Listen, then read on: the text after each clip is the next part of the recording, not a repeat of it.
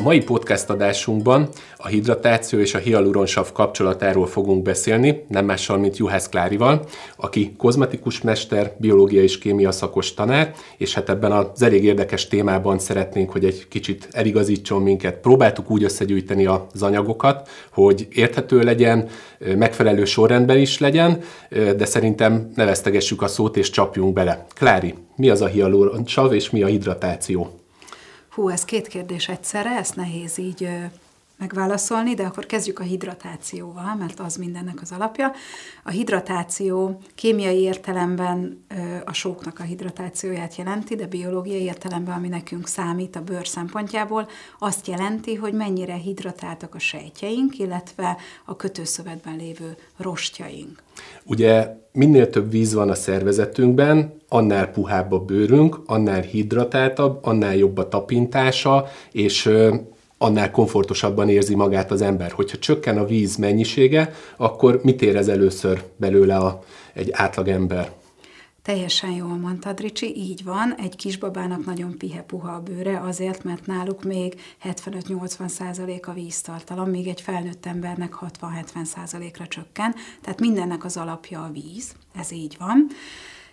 És a második kérdésedet elfelejtettem. Az a hialuronsav. A hialuronsav. De viszont mielőtt belefognál, vagy elkezdeni a hialuronsavról beszélni, azért itt a hidratációval kapcsolatosan én még megkérdezném azt tőled, hogy ugye említetted itt a folyadékbevitelt és a folyadékfogyasztást. Én úgy hallottam, hogy az idősebb korba, vagy a csecsemőknél, gyermekeknél több vizet kell fogyasztani, és e, emlékeztetni kell az embert az ivásra, mert még egy normál ember tud gondoskodni a saját folyadék szükségletéről, addig például a csecsemők vagy a, az idősebbek ezt elfelejtik, és ugye nem, nem isznak.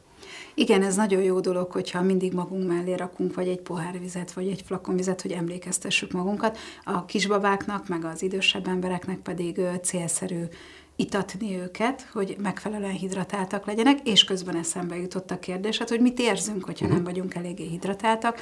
Hát bőr szempontjából azt, érz, azt érezzük, hogy száraz, húzódik, feszes, akár viszkedhet, de ilyenkor még nem kapcsol be az agyunk, hogy fú, lehet, hogy többet kellene inni. Nagyon sokszor eljutunk odáig, hogy akár hámlóvá válik a bőr, és az sokkal kellemetlenebb bőrtünet, mint ha csak viszket vagy feszül. Ez ugye a téli időszakban fokozottabban jelen van, hiszen szárazabb a levegő, szeles az idő, ilyenkor sokkal jobban kipirosodik, vagy kiszárad a bőr.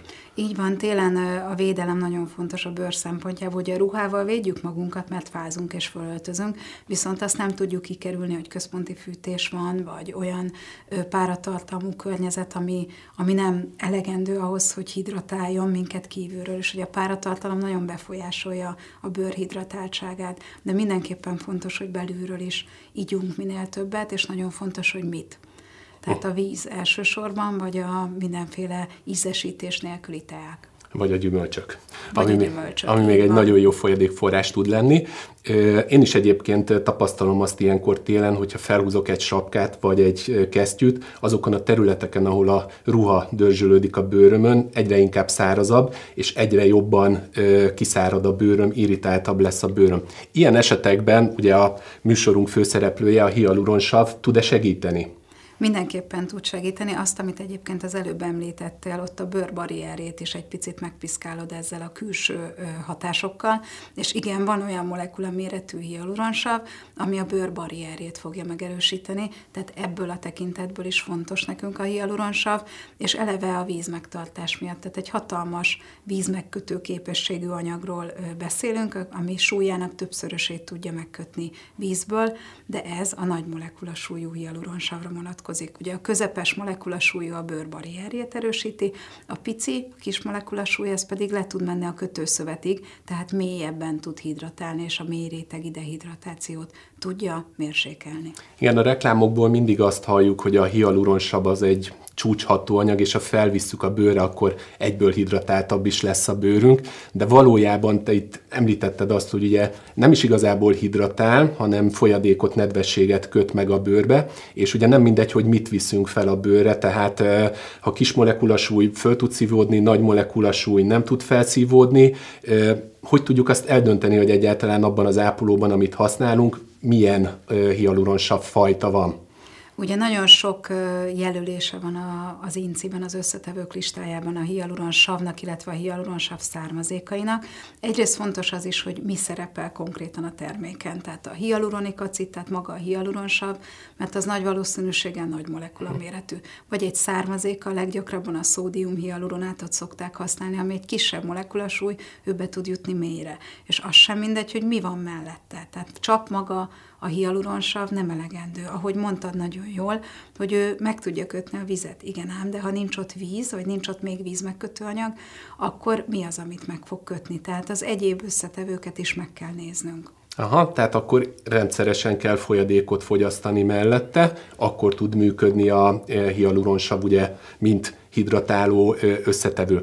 Ugye a hialuronsavról sokszor halljuk azt is, hogy rugalmasítani tudja a bőrt, antioxidás, antioxidásként működik, és nem csak vízmegkötő hatása, hanem számos egyéb olyan plusz hatása is jelen van, ami mondjuk az idősödő bőrnek ugye nagyon-nagyon fontos. Erről ugye nem beszéltünk, de ugye ahogy öregszik a bőrünk, öregszik a szervezetünk, egyre kevesebb hialuronsav termelődik benne, és a fiatalkorban meglévő egyensúly az ugye megborul, és úgymond több hialuronsav bomlik le, mint ami termelődik a az évek során, és hát ugye ennek látható jelei az, azok lesznek, hogy a bőr egy picit pegyhüttebb lesz, elveszíti a rugalmasságát. De egy picit előre szaladtunk.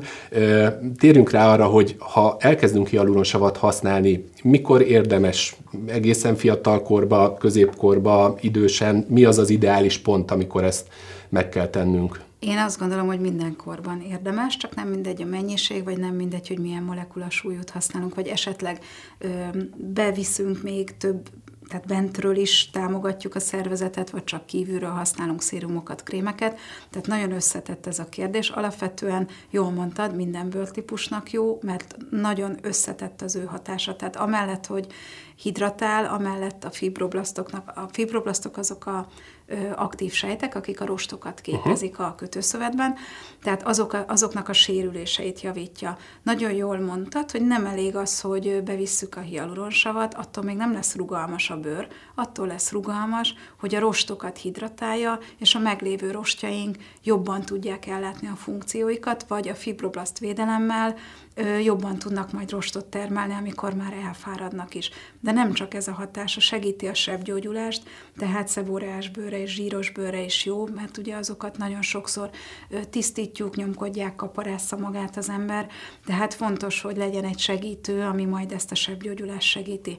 A gyulladásos folyamatokra is hatással van, a gyulladásos sejteket aktivizálja, tehát egy érzékeny, zsírhiányos bőrnél is abszolút indokolt a hialuronsav, vagy mondjuk akár egy aknés bőrképnél, tehát egy pattanásos bőrképnél is fontos. Tehát nagyon összetett a hatása, viszont tényleg nagyon fontos, hogy nézzük meg, hogy a termékben milyen típusú hialuronsav van. Nagyon fontos, amit mondtál, hogy ígyunk mellette elegendő mennyiségű vizet, és hogyha szükséges, tehát ha mondjuk nem hialuronsavban gazdag táplálkozásunk van, mert nem eszünk minden nap körömpörköltet, akármennyire is finom, vagy nem eszünk gyökérzöldségeket, vagy ginzenget, alaverát, akkor bizony fontos, hogy máshogy is pótoljuk a hialuronsavat. Hm.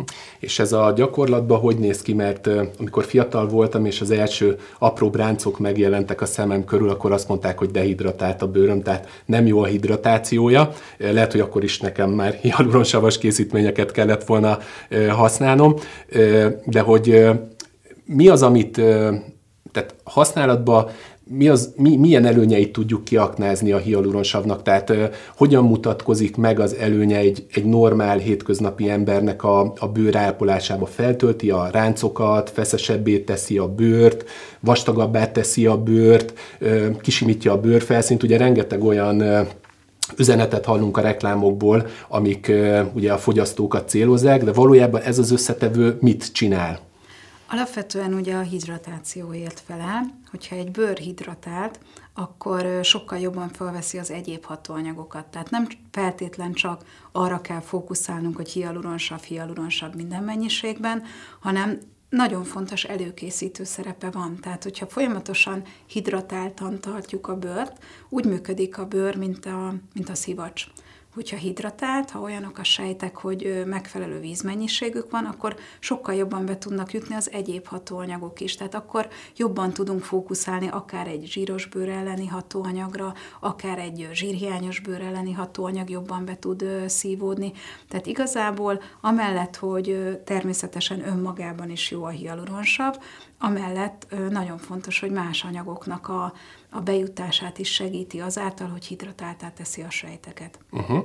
És ez azt jelenti, hogy ha én hialuronsavas szérumot szeretnék használni, akkor csak feldobom a bőrre, vagy és használni fog, vagy egyszerűen egy kisebb rutint kell megcsinálni ahhoz, hogy has, hatni tudjon a bőrbe, mert említetted a molekulasúlyt, de azért a bőrön rengeteg szennyeződés, napközben felhalmozódó szennyeződés található, ott van a bőrfelszíni fagyú, hölgyeknél ugye a smink maradványok, vagy smink, ezek mind gátolják a felszívódást. Tehát hogy raknál össze egy ilyen mini szépségápolási rutint, hogyha ha, ha hatékonyá szeretnénk tenni egy hialuron savszérumnak a hatását? Semmiképpen nem ennyire egyszerű, csak feldobom, és már megyek is, tehát ilyen csodaszerek nincsenek a kozmetikában és a kozmetikumokban sem. Tehát a legfontosabb és mindennek az alapja az az alapos letisztítás. Uh-huh. Tehát, hogy a bőrt le kell tisztítani a szennyeződésektől, a sminktől és minden egyébtől. Nagyon sokszor azt rontják el a vendégek, hogy a letisztításból kihagyják a második nagyon fontos előkészítő lépést, a tonizálást vagy tóner használatát. Ugye letisztítás az arról szól, hogy a szennyeződésektől megtisztítom a bőrt. Azt is tudni kell, hogyha letisztítom a bőrt, azzal én megváltoztatom az ő vízháztartását, tehát egy letisztított bőr egy csomó ideig a tenzidek miatt, amik letisztítanak, nyitottá válik. Tehát azt muszáj visszahidratálni, úgyhogy használom a tónert, ami akár lehet hialuronsav tartalmú is, mondjuk egy nagy molekulájú hialuronsav tartalmú. Tehát letisztítottam, tonizáltam, utána jön a szérum, amit feldobok, amiben leginkább attól szérum, hogy kisebb molekulasúlyú anyagokat tartalmaz, tehát ott benne lehet mondjuk a kis vagy közepes molekulasúlyú hialuronsav, és nagyon-nagyon fontos, hogy mivel az lentebbre jut, tehát mélyebbre jut a bőrben, mindenképpen a szérum után szükséges valamilyen krém. Nappalra a nappali krém, éjszakára az éjszakai krém. Nappal még szoktuk javasolni azt is, hogy fényvédőt is tegyünk fel. Hmm. Vagy ha a nappali krémbe van SPF faktor, akkor az is elegendő. Tehát mindenképpen az alap, hogyha már hialuronsav szérumot kezdek el használni, letisztítok, tonizálok, szérum, és rárakok egy krémet, ami bezárja és ott tartja, és a bőrfelszínt is hidratálja. Nagyon fontos, amit mondasz, mert gyakran találkozok azzal a problémával, hogy amikor bőrtisztításról beszélünk, akkor az emberek nagy többsége valami peelingre, mechanikai tisztításra és egyébként valami tonikra gondol, amivel ugye le kell tisztítani a bőrt, és mondjuk kevesen tudják azt, hogy egy arctejjel, vagy egy sokkal bőrbarátabb módon is meg lehet ezt tenni. És ugye még egy nagyon fontos dolog, amit említettél is, hogy ugye a bőrnek van egy természetes kipárolgása, ami ugye természetes körülmények között kipárolog a nedvesség belőle, és be kell zárni ezt a, a, az összetevőt, meg egyébként minden más hatóanyagot is a bőrbe, hogy ugye ki tudják fejteni a, a, a hatásukat. Ilyenkor télen más, hogy krémezzük a bőrt, hogy óvjuk a hidratációvesztést, mint tavasszal vagy nyáron, van ebbe valami különbség? Hát függ bőrtípustól is, mert mondjuk egy zsíros bőr télen sokkal több fagyút termel, mert hogy védi magát, sokkal hamarabb zsírosodik a hajunk is, és a szeburás bőrállapot is általában romlik télen. Egy zsírhiányos bőr meg sokkal-sokkal érzékenyebbé válik télen, pont azért, mert ki van téve az időjárás viszont. Zsírhiányos az ugye az idősebb korban előforduló. Általában idősebb korban, de ez sem feltétlen uh-huh. így van már a mai világban. Régen ez volt a jellemző, hogy azt mondtuk, hogy a zsírhiányos bőr azért bizonyos kor fölött, de nagyon sok tényező befolyásolja. Tehát most már azért nagyon jó kozmetikumok vannak a piacon, tehát a szebúrás bőrállapot sokkal hamarabb elmúlik, mint régen. Míg régen egy 35-40 éves nő még mindig küzdött mondjuk a zsíros bőrével, most már a tudatos bőrápolás miatt már nem biztos, hogy azzal küzd, és át tud menni a másik irányba. Uh-huh. Ahogy mondtad, hogy nagyon sokszor letisztítja, lepilingezi, és mondjuk nem keni be semmivel és rontja a bőrállapotát. Igen, akkor utána folyamatosan szárad tovább kifelé. És termel a fagyú, mert azt hiszi, hogy nem elég zsíros a bőrfelszín. Így van, és ugye itt jön az, ami ugye a podcastnak a legelején beszéltünk, hogy ugye hámlik a bőr, tehát hogy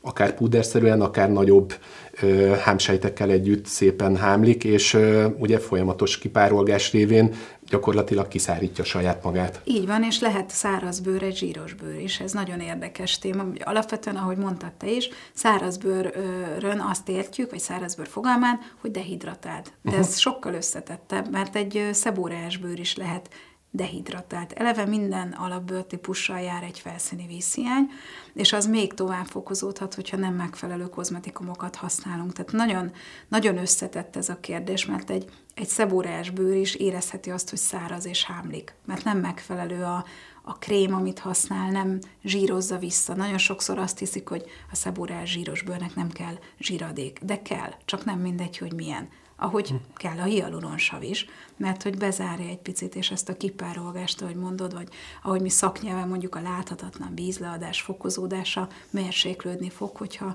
oda kenünk egy réteget. Uh-huh. És te, mint szakember, hogyha ö, valaki hozzád fordul azzal, hogy húzódik, feszül a bőröm, száraz tapintásonak érzem, mit mondasz neki? Adsz egyáltalán tanácsot? Mondod-e azt egyből, hogy ez egy felszíni vízhiány, egy mérétegi vízhiány, vagy mi a problémának a megközelítése? Mert ugye ahhoz, hogy jó összetevőt, vagy jó szérumot, krémet, vagy bármit tudjunk hozzá javasolni, vagy tudja hozzá javasolni, ahhoz egy alapos bőrdiagnosztika kell. Így van, minden kozmetikai kezelésnél ez nagyon fontos lenne, hogy a szakember diagnosztizáljon. Sajnos ebben a rohanó világban a kozmetikusok ezt szeretik elblitzelni, és nem ülnek le a vendéggel, pedig nagyon fontos. Egyrészt pont azért, hogy megállapítsuk, hogy felszíni vízhiány, vagy már mély rétegben is van vízhiány, mert nem mindegy, hogy milyen hialuronsavat fogok ajánlani, vagy a szérum mellé milyen krémet fogok ajánlani. Ugye ez egyébként nem olyan nehéz eldönteni, mert a felszíni vízhiánynál nagyon apró kis hajszálvékony ráncocskákat uh-huh. látunk, érdes lehet a bőr, vagy kissé érdes, akár hámló lehet, míg egy mélyrétegi vízhiánynál már mélyebb ráncok vannak, pegyhűt, lazább, tónustalanabb bőr. Uh-huh. És hogyha mondjuk a hétköznap emberének kellene egy tippet adnod, hogy ugye a dobozcsomagoláson az incilistából melyik összetevőt keresse, hogyha mondjuk egy jó hidratáló krémet, vagy mondjuk egy hialuronsavas szérumot szeretne, akkor az, az mi lenne? Én azt javasolnám neki, hogy nézze meg, hogy van-e benne egyáltalán hialuronsav vagy hialuronsav származék. Ha most ezt az incitén megnézem, akkor én azt látom, hogy van benne szódium hialuronát, tehát ez a kis molekula uh-huh. súlyú hialuronsav származék, és megnézném a többi összetevőt, hogy van-e egyéb vízmegkötő anyag vagy hidratáló anyag. Most speciál ez a szérum, ez tartalmaz glicerint, propilengglikolt, tejsavat, illetve a tejsavnak egy sóját, ez mindegyik hidratáló anyag. Tehát fontos, hogy a hialuronsav mellett legyen olyan anyag is, ami még hidratál, tehát uh-huh. hogy több oldalról támadjuk meg ezt a dehidratációs kérdést. És ugye ahogy említetted, valamilyen plusz krém is kell Mindenképpen e fölé. a szérumot le kell zárni, mert az lemegy mélyre, és akkor a felszínt, ha nem hidratálom, akkor, akkor nem lesz jó a bőr, bőrérzet. Tehát hm. muszáj a felszínt is hidratálni. Akár lehet egy olyan krémet választani, amiben meg nagy molekula súlyú hialuronsav van, és hm. akkor elvégzem a felszíni hidratációt is. Igen, de én úgy, ugye a nagy molekula súlyú az nem szívódik fel, nem. tehát az csak a... A szaru rétegben igazából rétegben. azt fogja erősíteni, hogy a szaru réteg gen képez egy ilyen kis réteget, emi, emiatt nem fog a láthatatlan vízleadás fokozódni, illetve a közepes molekula súlyú, ha az is van a krémben, akkor az be tud jutni mondjuk a szaruréteg alsó sejtsoraiba, ahol össze vannak egy kicsit tapadva a szarus sejtek, uh-huh. tehát hogy ne menjen kifelé a víz, az is egy ilyen kis tömőanyag, úgy tudnám ö, jól jellemezni, hogy egy ilyen tömő anyagként funkcionál a szarurétegben. Igen, és ha a szakirodalomba utána nézünk, akkor ugye azt ö, olvashatjuk, hogy ugye a hialuron savat a szervezet ö, a hámsejtek leválásával is, tehát a természetes hámlási folyamat során is veszít, és ugye ez azt jelenti, hogy nem csak a kis molekula súlyú az, ami nekünk a Joker választás vagy a tuti bőrápolót jelenti, hanem egy nagy molekula súly is jó lehet, hiszen pont azon a helyen a bőr felszínén hat, ahol ugye ez a hámleválás történik. Így van, illetve a közepes molekulasúly, ami ezt a sejt összetapasztás segíti tulajdonképpen, ezzel pedig a bőrnek a védekezési mechanizmusait, és azt tudni kell, hogy a bőr védekezési mechanizmusait mindig törekednünk kell rá, hogy erősítsük. Tehát sokkal jobb, hogyha a saját védő flórát, a védő mechanizmust erősítjük, mint hogyha gyógyszert kell szedni, vagy, vagy mondjuk tényleg egy bőrgyógyászati probléma ö, lesz a bőrön. Tehát nagyon fontos, hogy a, a közepes is benne legyen, és a saját védelmi rendszerét erősítsük a bőrnek. Uh-huh. És ö, mi a véleményed arról, mert ugye arról is rengeteget cikkeznek, hogy a bőrre kívülről is vigyünk fel megfelelő ápoló kozmetikumokat és célzottan összetevőket vagy hatóanyagokat, illetve táplálékok formájába is belülről is támogassuk meg a bőrnek a működését. Hogyha a legegyszerűbb példát mondom, amit az előbb is említettél, hogy ígyunk ahhoz, hogy ugye a hialuronsavnak legyen mit vizet megkötnie, de vannak-e olyan ételek vagy nem tudom, zöldségek, amik ezt a hialuronsav termelést stimulálni tudják, vagy mondjuk mondanád azt, hogy, hogy ezt tegye az ember, hogyha feszes bőrt szeretne. Ö, igen, vannak természetesen, tehát nagyon fontos a táplálkozás. Ez amúgy nem csak a hidratáció szempontjából, hanem a bőr szempontjából. Ugye mindig azt mondják, hogy az vagy, amit megeszel.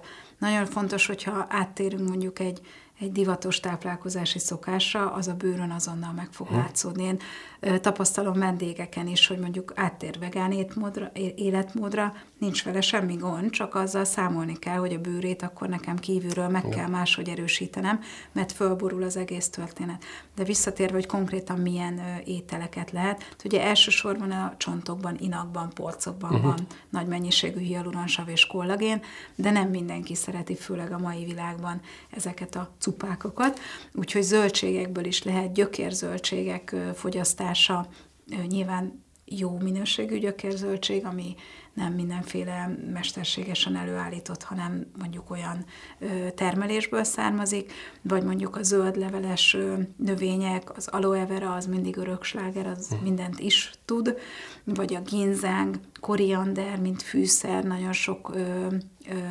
antioxidáns hialuronsavat tartalmaz, tehát igen, a táplálkozással is lehet, vagy aki szereti a tengeri herkentyűket, a zöld kagyló például, vagy különböző zúzmók tartalmaznak nagy mennyiségű hialuronsavat. Mondtál egy másik szakszót, antioxidánsok. Ugye itt a zöldségek fogyasztásával, meg egyébként a zöld étrendel rengeteg E, vagy akár egyéb más vitamin is kerül a szervezetbe, és ezek az antioxidánsok, ezek ö, ö, olyan összetevők, amik én úgy tudom, hogy a hialuronsav hatását tudják erősíteni egyrészt, másrészt pedig például a C-vitamin az egy nélkülözhetetlen összetevő ahhoz, hogy a kollagén rostok, tehát a bőrfeszességért felelős kollagén rostok képződjenek, és ez pont ott van, ahol a hialuronsav is hat, hiszen hidratálja a kollagén rostokat. Így van, de nagyon előre szaladtál, igen, erről még kicsit. fogunk beszélni. egy kicsit. Külön a C-vitaminról és az antioxidánsokról is, de igen, a, a tekintetben mindenképpen fontos a hialuronsav kapcsán, hogy nem elég bevinni a hialuronsavat, ami esetleg a fibroblasztokat védi, és a rostok tudnak jobban termelődni, vagy ott tartja a vizet, nem elég a víz. Kellenek olyanok, amik nem fogják elvonni ezeket a dolgokat, tehát az antioxidáns az tulajdonképpen majd arra lesz jó a hialuronsav mellett, hogy az, amit munkát végez a hialuronsav, azt az antioxidáns, mint őrző testőrgárda védi.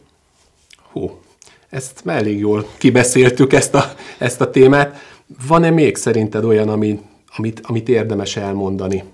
Vagy esetleg tip lehet egy tényleg egy hétköznapi felhasználónak? Én azt szoktam javasolni, hogy jóból is megállt a sok, tehát hogyha mondjuk most eldöntöm, hogy én holnaptól hialuronsavat fogok locsolni, és sokat iszok, és a többi, érdemes néha szünetet tartani. Tehát érdemes egy pár hónapos kúrát csinálni, váltogatni néha ezeket a szérumokat.